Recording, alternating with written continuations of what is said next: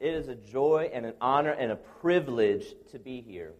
This church has been with Mandy and me, and we've been with this church for well over three years now, um, if not four. And it's been an absolute blessing to know Jamal. Um, he told his story of how we met, so y'all know how we got connected.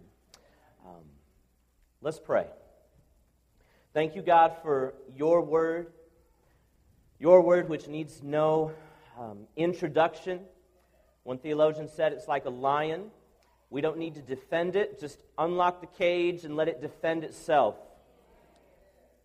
Please give me the grace and the words and the clear thinking to make your word come across to the hearts and minds of these hearers so that there's nothing in the way. If there's anything standing in between, any miscommunication or misinterpretation by your Holy Spirit, which dwells in your children, make it clear. Please, God, do something great in our midst. I pray that I can add to the canon the list of all the sermons that have already been preached here and build up this church one brick at a time. I pray that I might lay that brick well today. Build through me, Lord, work through me, and do something great in the midst of these people. Thank you, Lord. In Jesus' name, amen. If you have your Bibles, please turn with me to Hebrews chapter 13. Hebrews chapter 13. When you got it, say amen. And we're starting in verse 8. So, Hebrews chapter 13, verse 8.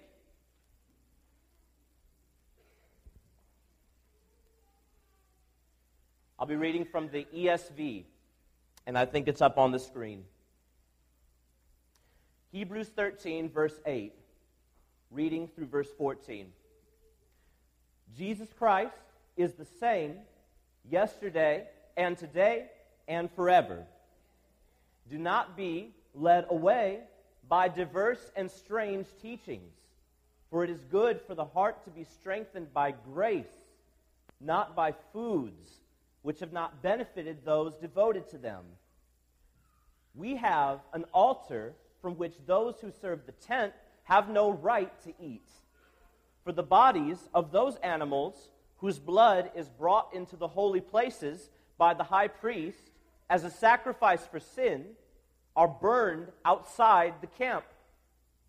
So Jesus also suffered outside the gate in order to sanctify the people through his own blood.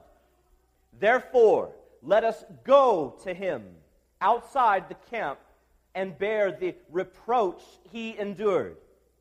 For here we have no lasting city, but we seek the city that is to come. May the Lord bless the reading and preaching of his word. Amen. You may be seated.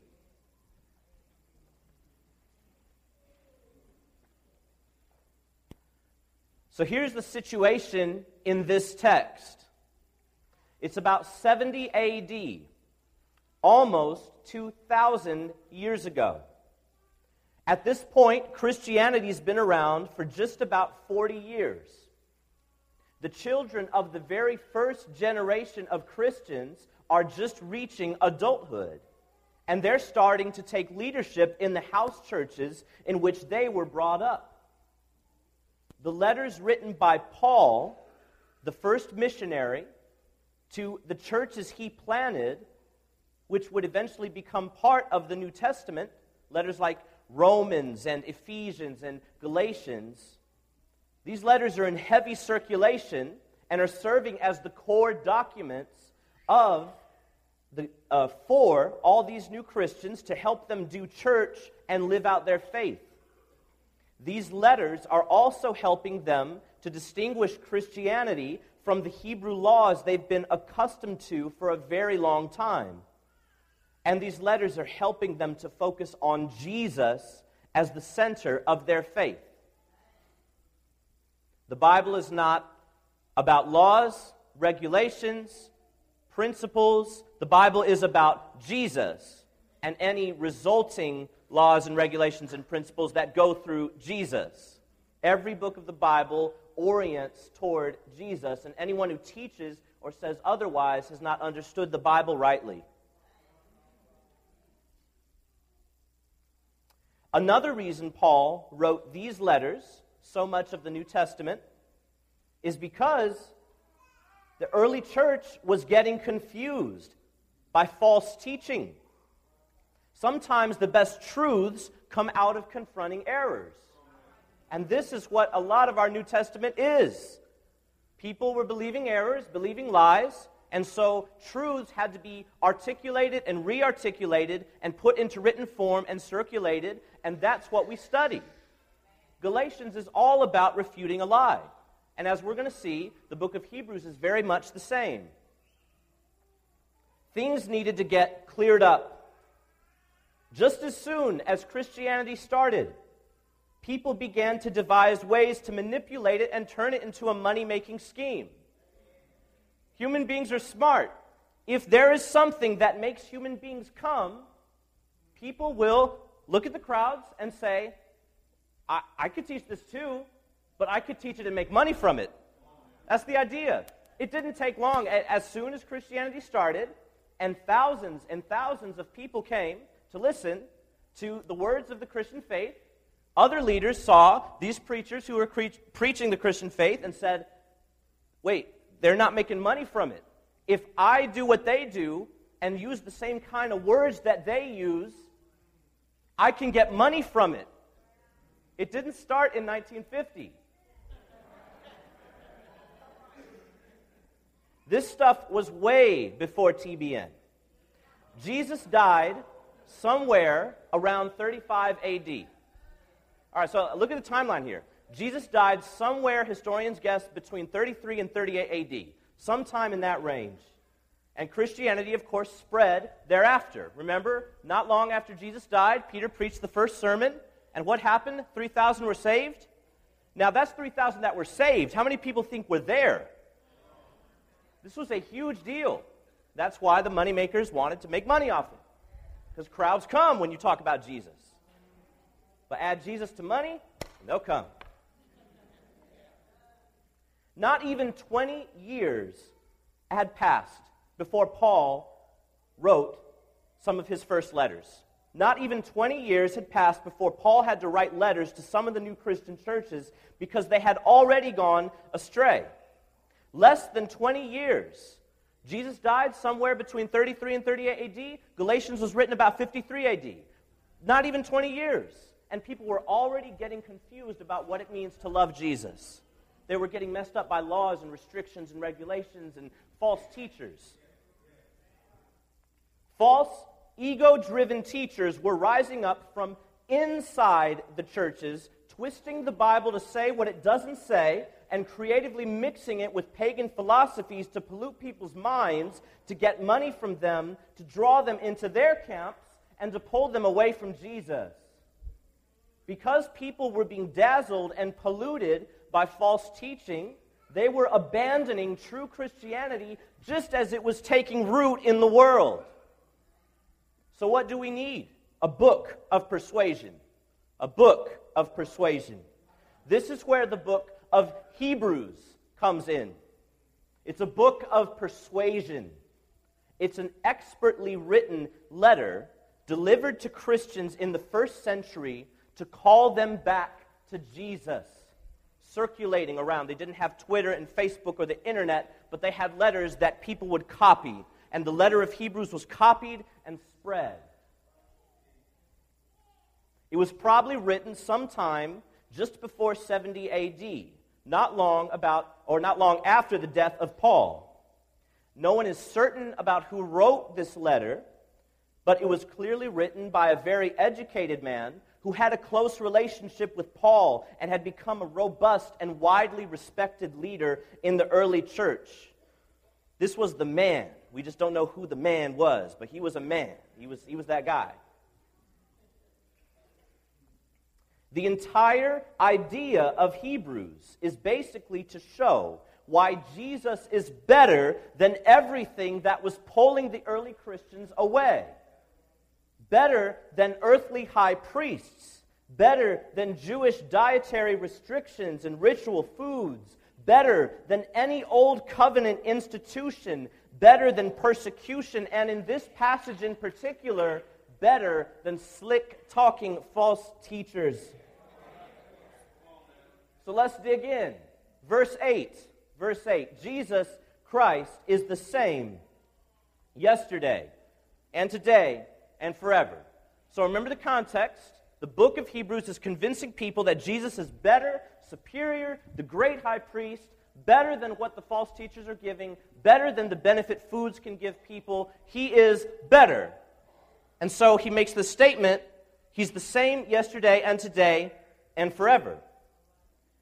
So, before warning of the false teaching that is spreading through this church, this church of Jews, the author mentions Jesus' immutability, which is his sameness over time, as a preventive measure. Okay, so what, what does this have to do with anything? I'm getting sucked in by false teaching, manipulated by people who are smarter than me and more articulate than me and know what I want. And you're telling me that Jesus is the same yesterday and today and forever. Well, that's great. That means he gives me money yesterday and today and forever, right?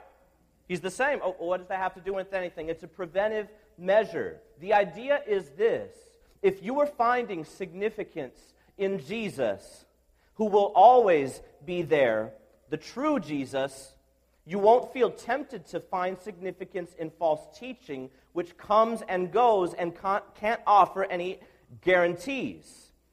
It's hard to fit any false teaching in your mind if it's already filled to capacity with the true Jesus. Jesus offers things to us that no one else can.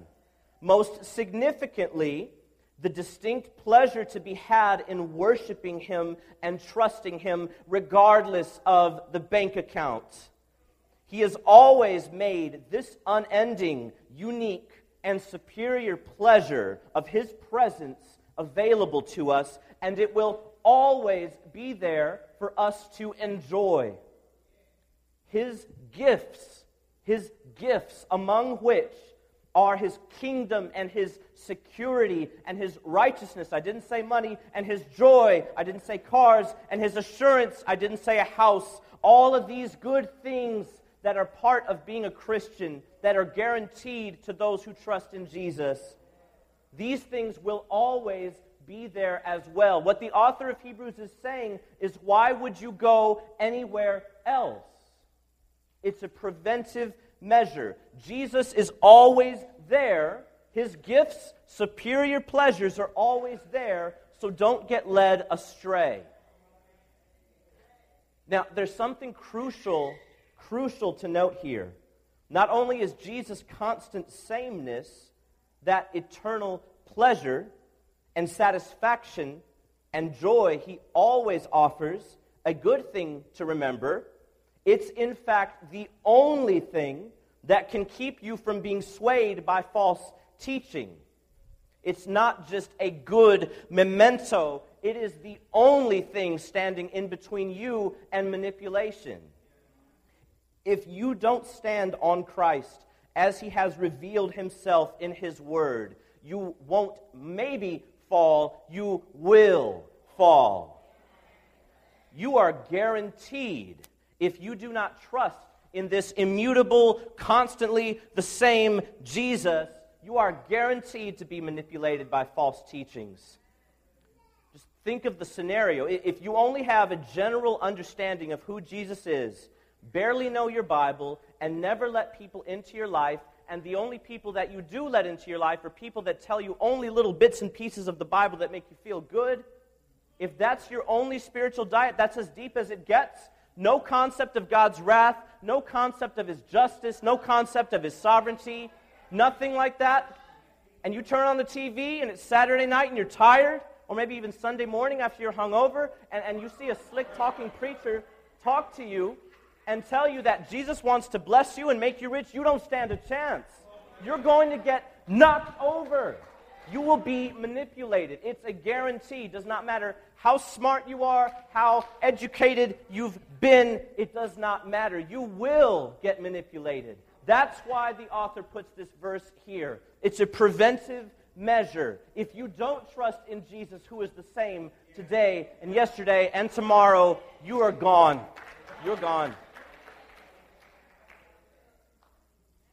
If you're not soaked in the truth, when the fire comes, you will be burned.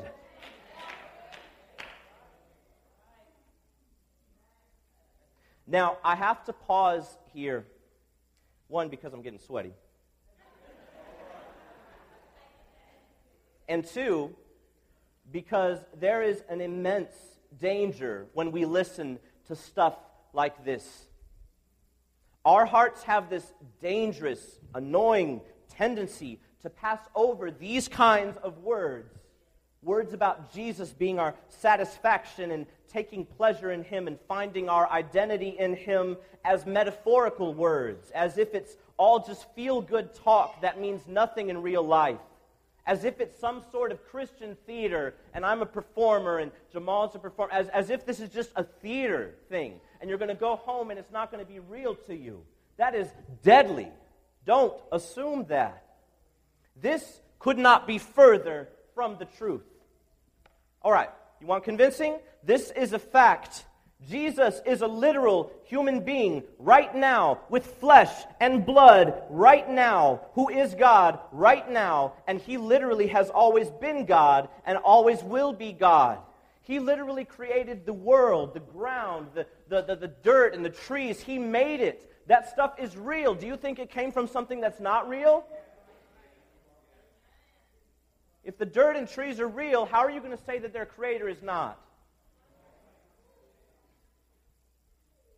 He created this world, and not only that, He entered it and He felt pain and discomfort in it and was killed in it by people He made. He died an actual death and rose from it. We see the places He walked. One of my music clients went to Jerusalem this past month and saw the Garden of Gethsemane. She saw the place where Jesus was born. She gave me a piece of wood from a tree very near his birthplace does not get more real. Now, when you pray, did you know that He literally hears your prayer with actual ears, physical ears? He is listening to you right now with this. He is real. And anyone who has faithfully walked with Jesus, and there are a lot of them in this room, can testify that he changes the hearts of those who trust in him. And they can testify that they don't desire what they used to. They have new desires and longings which get consistently fulfilled as they are intimate with Jesus. This stuff happens. People's personalities, their moods, their passions, what they do when they're alone and no one's looking, that changes for the better. Do you think that comes from nowhere? that comes from something. How do you take a person who loves sin and they don't love sin anymore? That's not just human exertion, that is the power of a very real and working God. This is not fairy tale ish. This is not metaphorical. This is not Christian theater. So, you, I, we have to fight this temptation to see Jesus and the pleasures he gives as metaphorical or fairy, fairy tale-ish, as Sunday inspiration for Monday nothing. Have to fight it because Satan will quickly pounce on your uncertainty. You know how they talk about he can smell fear, he can smell fear. You know what Satan can smell? Uncertainty. You have uncertainty about this? He's waiting for the gap He's waiting for that, that hole in the armor, that uncertainty. Jesus is a metaphor. Boom, you're gone. People go to church for empty inspiration and to get rich because they haven't been taught who Jesus really is and what he expects and the true riches he offers and the fact that he was just like us. That's exactly what happened to people in the early church. They weren't immersed in the truth. They heard the truth a few times, but it wasn't their diet. It wasn't their regular meal. It was here and there, But what they were really listening to was false teaching. What you listen to and believe the most is what you're going to become. They weren't soaked in the truth, so they got burned by lies. False teachers and Satan were working hard on them. And you think they've stopped working? They're working today trying to pimp Jesus for money, for their egos, for everything except for the glory of God. You'll hear a lot about Jesus, but you won't hear about Jesus, the true God of the Scriptures, full of wrath and mercy, full of love and anger towards sin. Just because you hear the name Jesus does not mean you are hearing Jesus. And guess what? Satan and false teachers and people who are manipulating us, they have an advantage. What's their advantage? They're working with the flow of our sinful hearts. When, when, when Jamal and, and Nate and Maceo get up here and they call you to take up your cross and die, they're asking you to be like a salmon and swim upstream. And when so and so, you know who I mean, tells you that Jesus wants to make you rich, they're going downstream. They're working with your heart. We're working against it. So it's doubly difficult for us and doubly easy for them. Satan from the outside, the heart from the inside, no problem. That's why people fill up the churches. Use Jesus to get what the heart wants. So we have to be vigilant. Not only are we being pulled away from Jesus from the outside, we're being pulled from the inside as our hearts relentlessly swing towards sinful idols like a compass needle swings north. Who's ever had a compass before? Ever held a compass? No matter how you turn, what happens? The needle swings toward magnetic north, somewhere up North Pole where there's polar bears and all that, and it swings this way. No matter what you do to it, that's the, that's the heart. Always swings towards sin, no matter how much pressure and force and power we push against it. So, what we need is not to uh, go the direction our hearts are going, we need a big chunk of metal, that metal being the power of the Holy Spirit, to put on top of that compass so that magnet won't swing north anymore. So it'll start swinging in the direction of godliness. That's what we need. That's what Forest Baptist is trying to give a big, huge piece of godly metal to put on top of that compass and swing it in the way it should go. But I'm afraid if you turn on the TV, you'll have people who tell you things that go just the way the heart wants to go already. I like Jesus. I like money. I can have them. I, I can be rich and wealthy and be my kingdom and uh, never have to suffer. I'm going to be completely healthy anytime I ask for it. It's not the Jesus of the Bible. Listen to this we have to work hard to push our sinful hearts back to Jesus for restoration. An unwillingness to do the hard work of treasuring Jesus is the first step toward idolatry.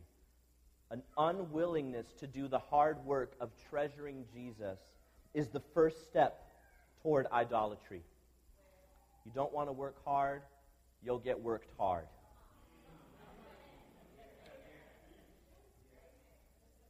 Embrace the everlasting Jesus. Let's go to verse 9. So after this preventative measure, preventive measure, Jesus is the same yesterday and today and forever. Embrace Jesus, don't get caught up, but embrace Jesus as he is in the Bible. Then the writer moves on to this statement. Do not be led away by diverse and strange teachings, for it is good for the heart to be strengthened by grace, not by foods which have not benefited those devoted to them. So, as we've mentioned already, the church the author was writing to was struggling with false teaching. Now, to understand this false teaching, we have to first understand who these people were, the people who were being manipulated, and what their lives were about. These people were Jewish and were just coming out of hundreds and hundreds of years of Jewish laws and customs and traditions. To them, the high priests were the celebrities of their little world, the high priests who stood at the altar and took their sacrifices for them on a weekly basis and sometimes more frequently. These guys were the men to them. And adhering to Jewish food laws, among other customs, was a huge part of where they found their meaning. They were an agrarian society, meaning that most of them spent much of their lives growing plants, uh, fruits, and vegetables, and tending animals, and they bartered animal and plant produce in the marketplace for a living. They were probably influenced by Greek philosophies and other pagan worldviews, which focused on higher knowledge and spiritual enlightenment, but in a very non Christian way. So, where's the connection between them and us? Like us, they wanted to be successful human beings. They wanted to get their sacrifices right. They wanted to get their crops right. They wanted to get their money straight. They wanted to have enlightenment, inspiration. No difference, right? Different means, but the same ends. They wanted to have success, whether through achieving higher knowledge of God or peace of mind or the respect of others. Now, the slick talking, influential false teachers among them knew these things. They knew what these people wanted very well. They knew what they valued, what they dreamed about, what they were afraid of, and they devised a set of diverse and strange teachings that combined all their wants to get their attention. Now, these teachings had the look and feel of Christianity. We know that obviously because they were able to get into the churches pretty much unnoticed. So they were similar to biblical teaching. They had all the key words, but they changed some things. Does this sound familiar? But they were false. Now, historians aren't sure about the exact nature of these strange and diverse teachings, but we do know that they had something to do with eating certain foods. Now, from what I've gathered, these teachings were likely a form of Christian and pagan syncretism, meaning Christian ideas, pagan ideas mixed together. As in, I love God, I want to be rich, God wants me to be rich. Ever heard that? I'm just curious. Um,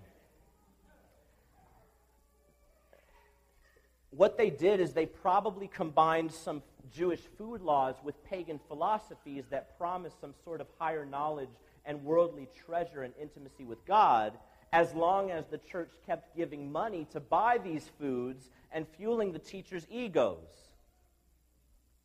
The idea is taking God and Christianity and manipulating it as a means to get what you want.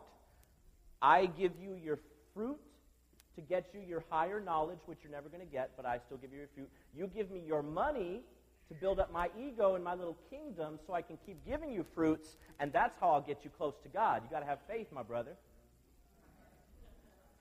The worst part is, so many of the new Christians had no idea what they were being taught. Uh, they had no idea that what they were being taught was different from authentic Christianity. These teachers were slick people have been pimping Christianity ever since it was born. Now, I've been dancing around it, so let's go right to it. Won't name names, but the prosperity gospel. They had their problems, we have ours. And the prosperity gospel is a huge one. Christianity has not been abused, abused pimped, manipulated, or distorted on a grander scale than what the prosperity gospel has done to it.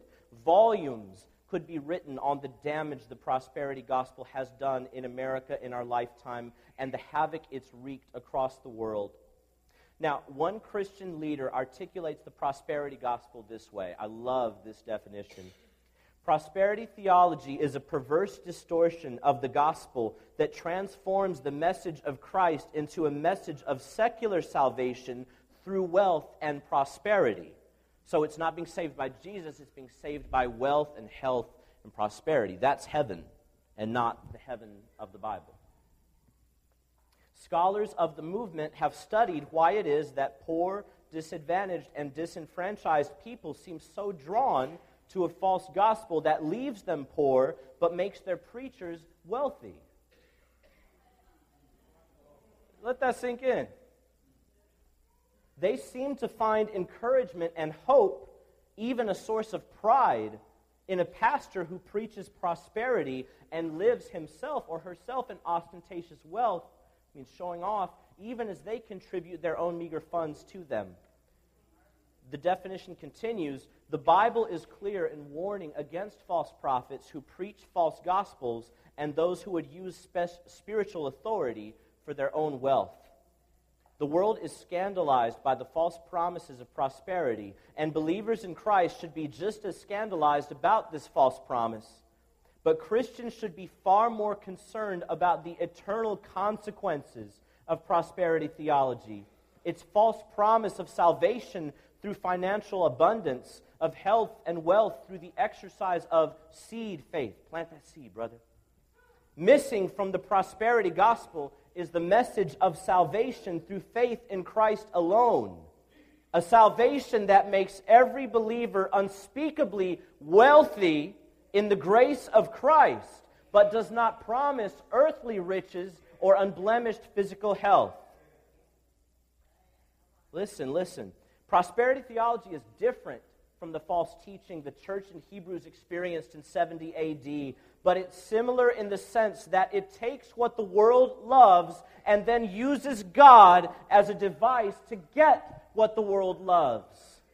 It mixes Christianity with worldly philosophies to manipulate people into thinking that God's primary purpose is to turn human beings into filthy rich kings and queens. Do you really think that God, in all of his passion for his glory, has a primary motive of making people God? They said that you have to eat food to attain higher knowledge. False teachers today say you have to have faith to get money and favor from God. They used the Jewish law, they referring to the false teachers of 70 AD, they used the Jewish law out of context to pressure poor people to give money to the temple. Today's teachers uses, use Malachi out of context to pressure poor people to give to the church. If, if, if faith alone gets you prosperity, why do you have to keep giving to the church?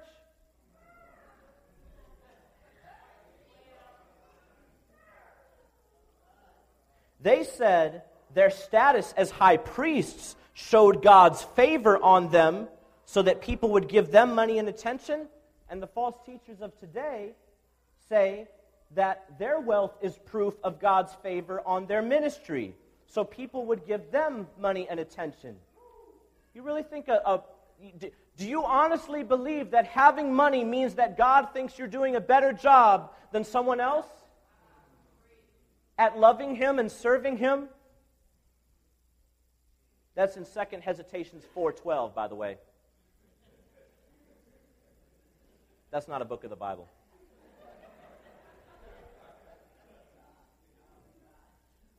The Judaizers, the false teachers of the day, they said that eating foods would cause God to bless you. The false teachers of today, y'all can fill in the blank, say that faith in God will make you prosper financially and healthily. 2,000 years makes no difference for the human heart. The nature of our false teaching is different, but the heart behind the false teaching is exactly the same. False teachers with egos existed then, and they exist now. People's hearts back then were fickle and sinful and could be manipulated by people who spoke in inspirational and convincing ways, and nothing has changed. Therefore, Hebrews' admonition applies to us just as directly and desperately as it applied to them. Now, here's the worst part. This is, this is as bad as it gets. This is the worst part about getting manipulated by false teaching. Any distraction away from Jesus is dangerous and horrible. But a distraction away from the true Jesus that uses Jesus' name is especially dangerous because people think they're okay and walking in favor and pleasing God when they're really not. I heard Jesus in my message today, I'm good. No, you are not.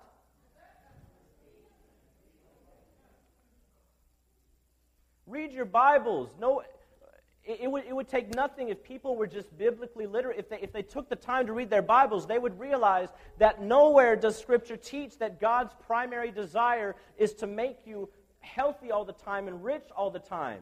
And it never happens anyway. Why do people keep going to these churches if it never happens to them? If I keep giving, I'm 70 years old. I've been giving money for 50 years, and, and it never, the seed never grew, brother. The seed never grew. Why do they keep going? Because these slick teachers are so good. Oh. If part of your spiritual diet consists of listening to teachers like this, then I guarantee you whatever you're listening to is not what you're going to get from these three guys. So you'd better pick one. Jamal on Sunday, Creflo on Monday. All right, false prosperity and true prosperity. You want to know what true prosperity is? You want to know the difference between false prosperity and true prosperity? I'll tell you. Here we go. False prosperity says God wants you to be rich. True prosperity says God promises you a future and a hope in heaven if if you trust and serve Him, He wants you to be godly no matter how much money you have. False prosperity says, if I have faith, I'm going to have my breakthrough. True prosperity says, because of my faith in Christ, God chose to break through my sinful chains and save my soul. False prosperity says, God wants to give you his favor. True prosperity says, God already gave me a Savior. False prosperity says when praises go up, blessings come down. True prosperity says my praises go up whether the blessings come down or not.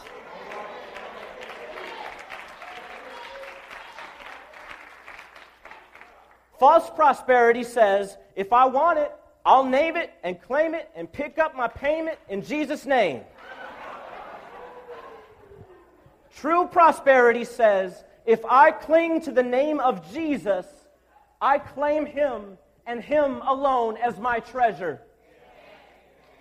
False prosperity says, a man actually said this, quote, verbatim You have access to all money, power, and possessions through Jesus. You are God's because he made you in his image. I'm going to load that up. True prosperity says, we are God's children. We belong to God. He made us, and we're His chosen people, a royal priesthood, rich or poor, His holy possession, fashioned in His image and prepared for good works, not for our glory, but for His.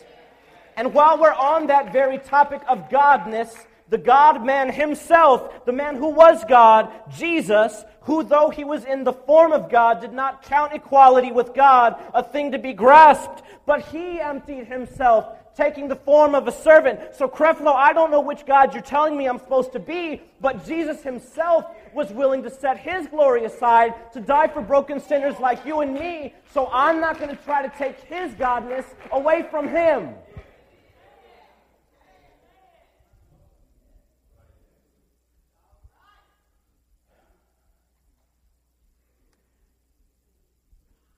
Let your heart be strengthened by grace. Let your heart be strengthened by grace. This is what we see in the second half of verse 9. Instead of embracing false promises and setting your attention on the hopeless inspiration of slick talking false teachers um, who care more about money than about your soul, let your heart be strengthened by grace. Empty foods and empty promises and empty inspiration have not benefited those devoted to them. That's what we see in verse 9. It's of no benefit.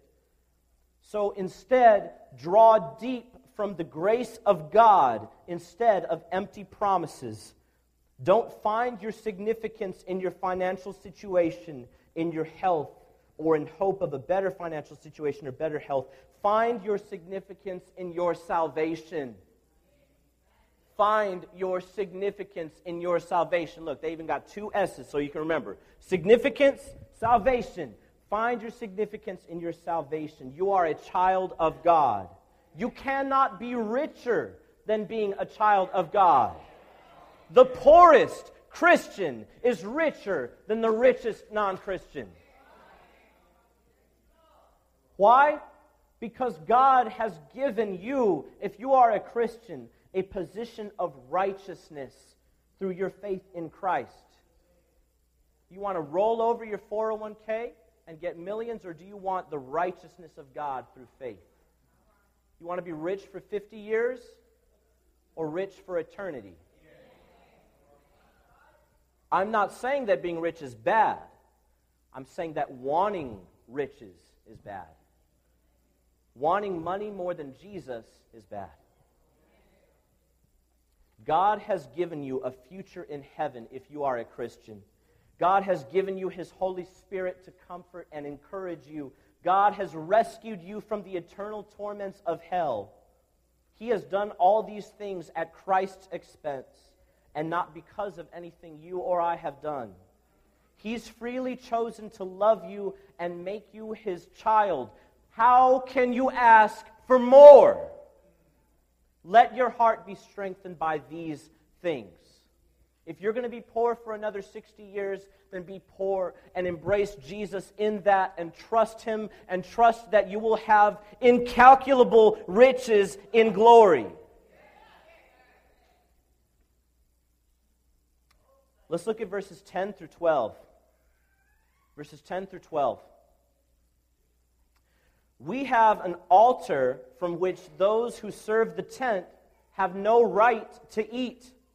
For the bodies of those animals whose blood is brought into the holy places by the high priest as a sacrifice for sin are burned outside the camp.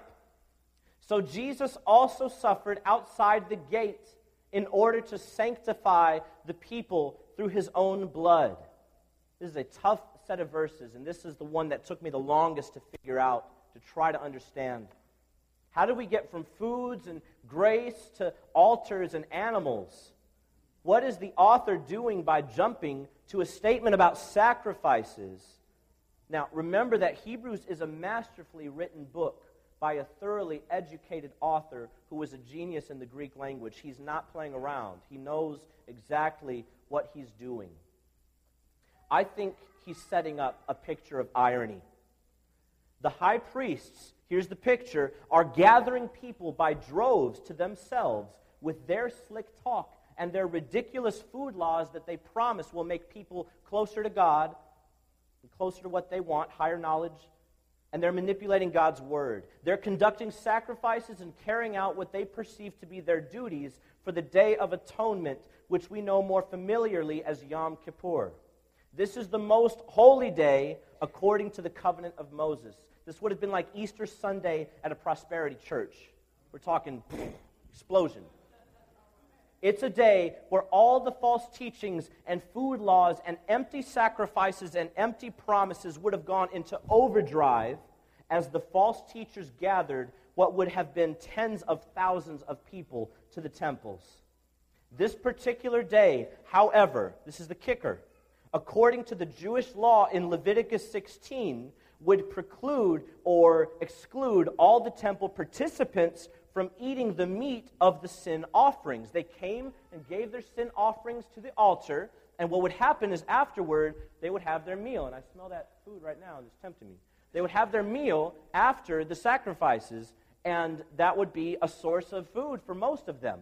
But on this day, the most holy day, Yom Kippur, according to Leviticus 16, they were not allowed to eat the meat of the sacrifices. No matter how good the sacrifice was, they weren't going to eat the meat of that sacrifice. You see where we're going? Here's where the irony kicks in Jesus is the ultimate sacrifice for sin, the Lamb of God. But on this holy day, according to Jewish custom, Jesus is tossed aside like any other worthless and burnt animal, rejected by the false teachers. The Jesus of the Bible to them is a worthless and burnt animal who does not promise what people want. While they sit in their posh temples, fiddling with special foods and their worldly accolades, they throw away all the food they find useless. And the symbolism the author of Hebrews is drawing is Jesus becomes useless to them because he doesn't amount to money or worldly acclaim. The real Jesus, the Luke 9, take up your cross Jesus, doesn't fit in to their system.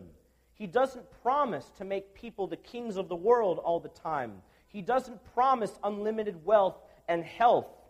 And so they throw Jesus, according to custom, the sacrificial lamb, outside the camp. They can't stoop so low as to eat these leftovers taken outside the city and burned in a refuse pile on this day, for their Levitical law prevents them from doing so. So Jesus is left to suffer on this lowly altar beyond the gates, despised and rejected by men. People love Jesus until he's the Jesus of the Bible. But we have a right, children of God, to eat from this altar that they can't stoop so low to eat from. And this meal is the bread of life, the salvation Jesus offers. This meal is not special foods of the Judaizers or money or earthly accolades, but it is salvation from sin and access to the eternal pleasures of God's kingdom rooted in his glory. The author is telling us you're strengthened by grace by embracing Jesus and feasting on his endless and different pleasures. The false teachers have their own altars and their own ways of doing things, and they've tossed Jesus outside the camp. But that's exactly where we need to be outside the camp. The Jesus that they reject is the Jesus who will save us and bring us home. We have the privilege of feasting from this true altar of Jesus' sacrifice for us, on Jesus himself, and not on the vain promises and empty inspirations people have attached to Jesus. Let's look at verses 13 and 14. Towel break.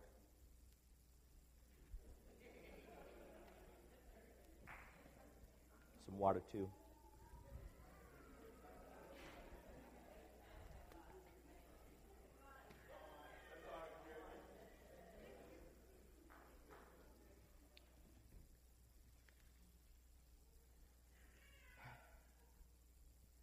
In Hebrews chapter 13, um, verse 13, we see a statement that is doubly symbolic, double symbolism.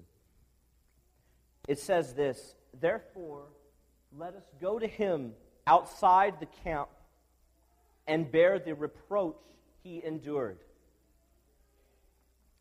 When they say outside the camp, they are talking about the symbolism of the camp of the Judaizers, where they had their temple and their sacrifices. They threw Jesus out. And then we are also talking about the camp, which refers to the worldly system that includes Jesus. Doubly symbolic.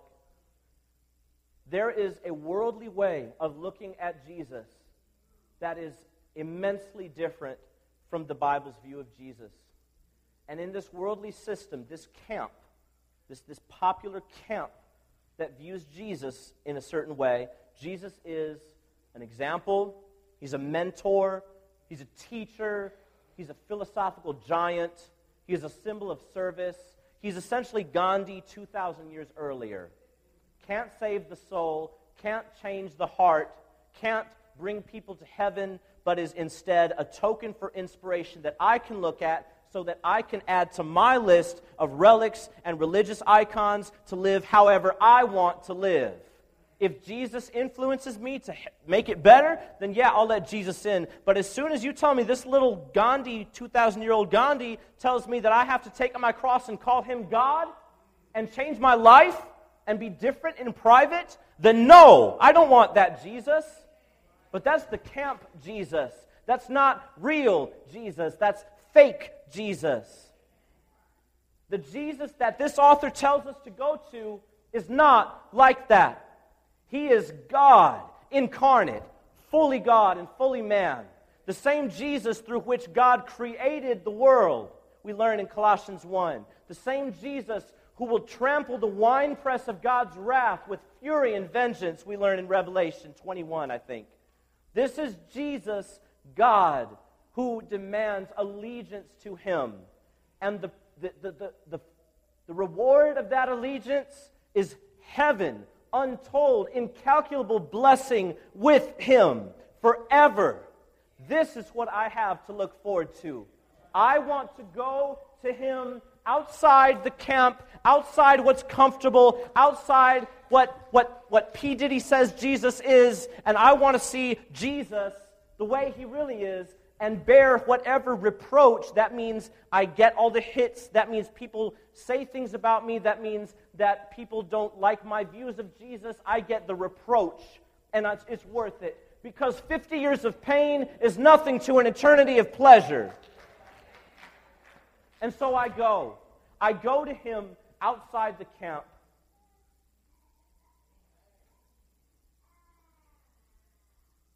Why do I go to him outside the camp? Why do I embrace the biblical picture of church? Why do I listen to my brothers and sisters and have them speak into my life? Why am I transparent about my sin? Why do I dig into God's word to know Jesus better, to model my life after him, and to make him Lord of my life, where my every thought is filtered through does this glorify him? Why do I go to Jesus? And why am I willing to take the reproach, all the negative side effects that come when you do Christianity the right way? Why am I willing to go through that? The answer is in verse 14. For here, here, we have no lasting city. We have no lasting city. But we seek the city that is to come.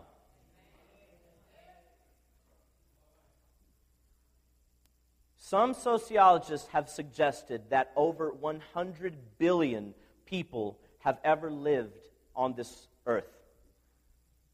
And more accurately, more precisely, sociologists today know that approximately three people are born every second, just under three, and two people die every second. We are coming in and out of this world like sand in an hourglass. If you are 50 years old or older, then statistically speaking, you probably have 20 to 30 years left to live. 20 to 30 years. And then you will be in a better place. I pray. I hope.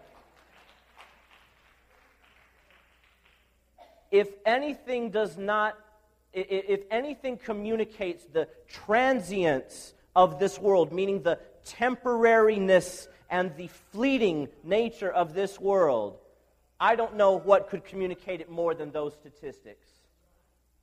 That we could die at any minute, that there are upward of 10,000 life functions that are happening like a car all at the same time to keep us alive, and if something went wrong in one nerve or one blood vessel, it's over. I don't know what else can communicate that here we have no lasting city. We have to open up our minds to get out of this small perspective that we are given, this small, man centered kingdom of man little world that we're in, where we build castles that break down. Who, who in this room, room knows who, um, who Handel is?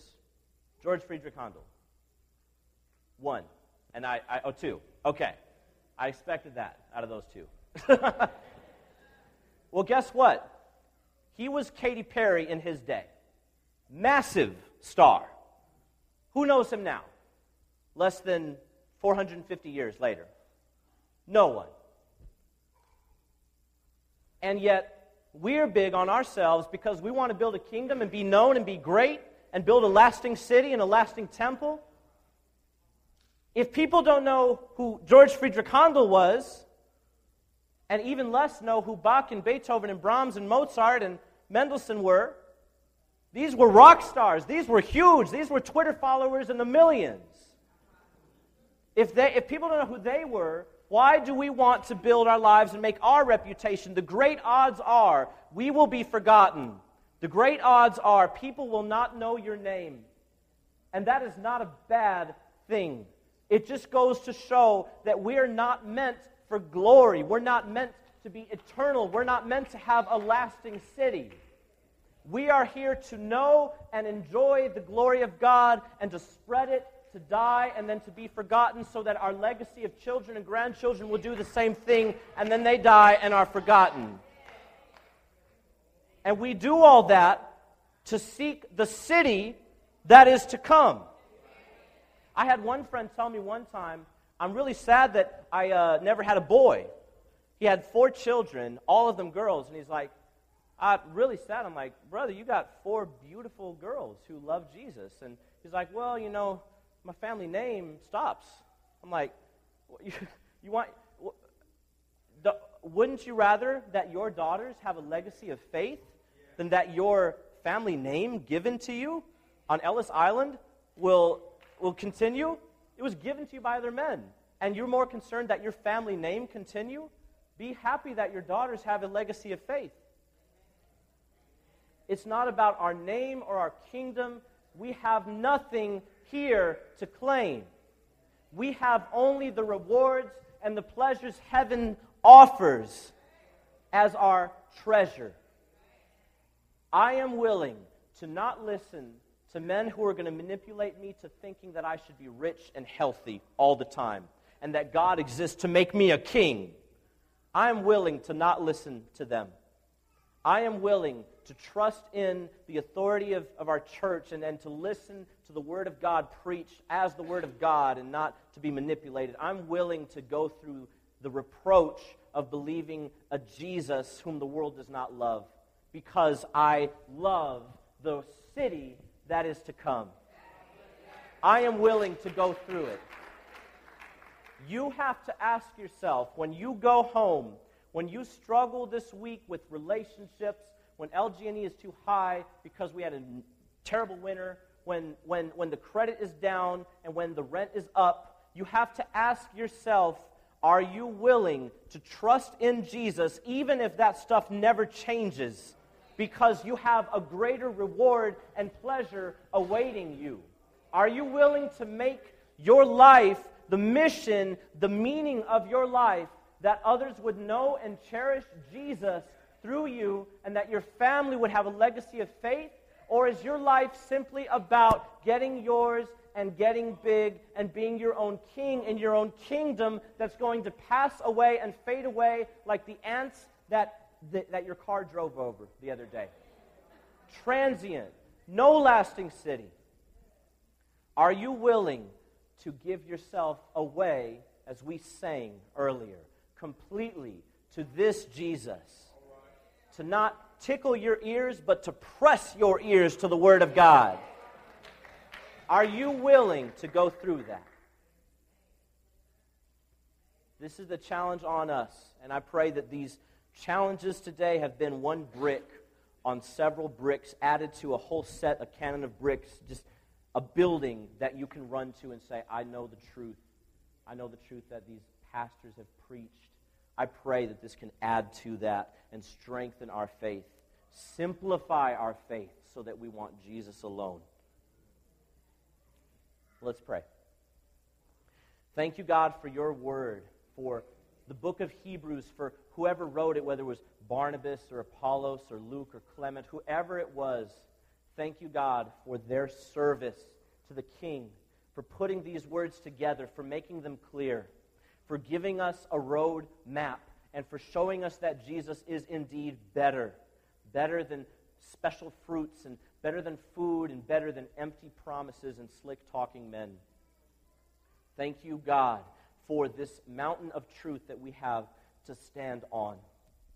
Give us the resolve to build our lives and lifestyles around you and not allow you to be mixed in with other idols Help us, God, by your Holy Spirit and by the community you've built into this church. Help us to serve and hold up one another when one is down, the other comes to help. Please give us grace. And I pray that if there is anything unclear in this message, that it would be uh, resolved and uh, straightened out by your Holy Spirit in the hearts of the hearer so that you can bring clarity and understanding and better thinking. Um, thank you, Lord, for this opportunity. Uh, I don't count it as a right, but a privilege to get to preach your word uh, in front of your people. Thank you for Jamal and Maceo and Nate and the leaders of this church as we've worked together, Lord, to serve you. Um, bless, bless this time. In Jesus' name, amen.